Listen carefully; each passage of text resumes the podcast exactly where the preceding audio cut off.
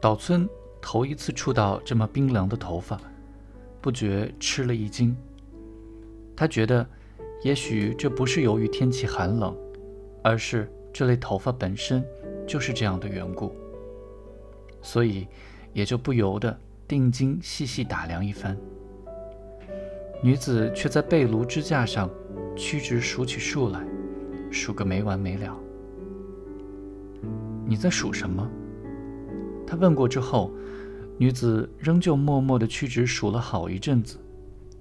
那是五月二十三日，是吗？你是在数日子呢？七八月连着都是大月吗？哦，第一百九十九天，正好是第一百九十九天。你怎么记得那么清楚是五月二十三日呢？只要翻翻日记就知道了。日记，你记日记？嗯，翻阅旧日记是我的乐趣啊。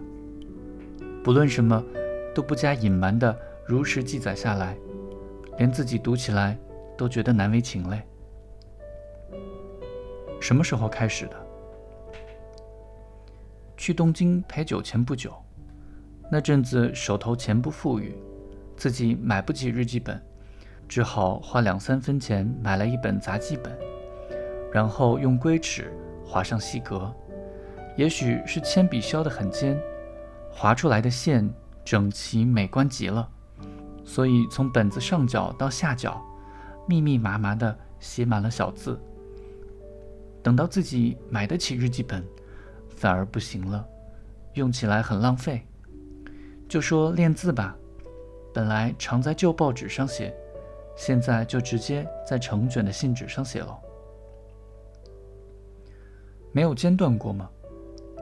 嗯，十六岁记的和今年记的最有意思。每次赴宴回来，换上睡衣就记。不是回来的很晚吗？每每写到一半就睡着了。有些地方现在还看得出来。是吗？不过不是天天都记。也有间歇的时候，在这山沟沟里，所谓出席宴会，还不是老一套。今年只买到那种每页都带年月日的，不合适，因为有时一下笔就写得很长。比起日记来，岛村格外感动的是，他从十六岁起就把读过的小说一一做了笔记，因此。杂记本已经有十册之多，把感想都写下来了吗？我写不了什么感想，只是记记标题、作者和书中人物，以及这些人物之间的关系。光记这些有什么意思呢？没法子呀，完全是一种徒劳嘛。是啊，女子满不在乎的朗声回答。然后直勾勾地望着岛村。岛村不知为什么，很想再强调一声：“完全是一种徒劳嘛。”就在此时，雪夜的宁静沁人肺腑，那是因为被女子吸引住了。他明知对于这女子来说不会是徒劳的，却劈头给她一句“徒劳”。这样说过之后。反而觉得她的存在变得更加纯真了。这个女子谈到小说的事，听起来仿佛同日常所说的“文学”两字毫不相关。看来这村庄人们之间的情谊，也只是交换着看看妇女杂志而已。除此之外，就完全是孤孤单单的各看各的书了，没有选择，也不求甚解。只要在客栈的客厅等处发现小说或杂志，借来就翻阅。他凭记忆所列举的新作家的名字，有不少是岛村所不知道的。听他的口气，像是在谈论遥远的外国文学，带着一种凄凉的调子，同毫无贪欲的叫花子一样。岛村心想，这恐怕同自己借阅杨树上的图片和文字。幻想出遥远的西方舞蹈的情况差不多吧。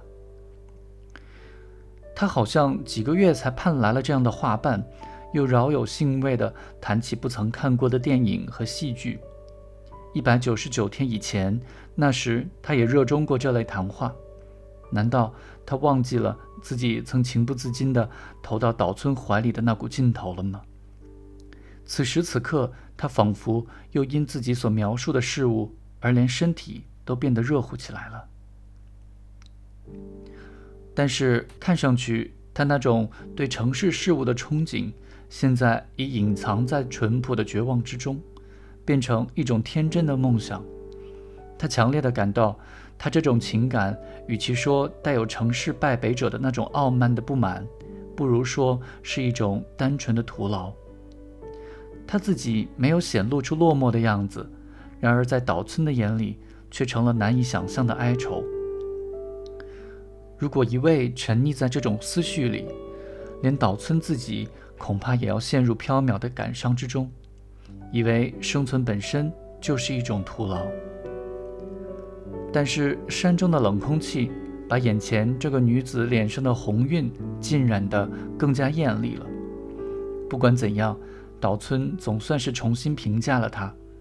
然而今天对方已当了艺妓，他反倒难以启齿了。那时他酩酊大醉，懊悔自己的胳膊麻木不仁，下死劲地咬住胳膊肘，嚷道：“这是什么玩意儿？他妈的，妈的，我累极了！这是什么玩意儿？”他脚跟站不稳，摇晃两下便栽倒在地上了。绝不可惜啊！不过我不是那种女人，不是那种女人啊！岛村想起这句话，执着不前了。女子敏感地觉察到，条件反射似的站立起来。这时，正好传来了汽笛声。她说了声“是零点的上行车”，然后猛一下拉开纸窗，然后推开玻璃窗，一屁股坐上窗台，身体倚在栏杆上。一股冷空气嗖地卷进室内，火车渐渐远去，听来像是夜晚的风声。喂，不冷吗？傻瓜！岛村也站起来，走过去，倒是没有风。这是一幅严寒的夜景，仿佛可以听到整个冰封雪冻的地壳深处响起的冰裂声。没有月亮，抬头仰望，满天星斗，多得令人难以置信。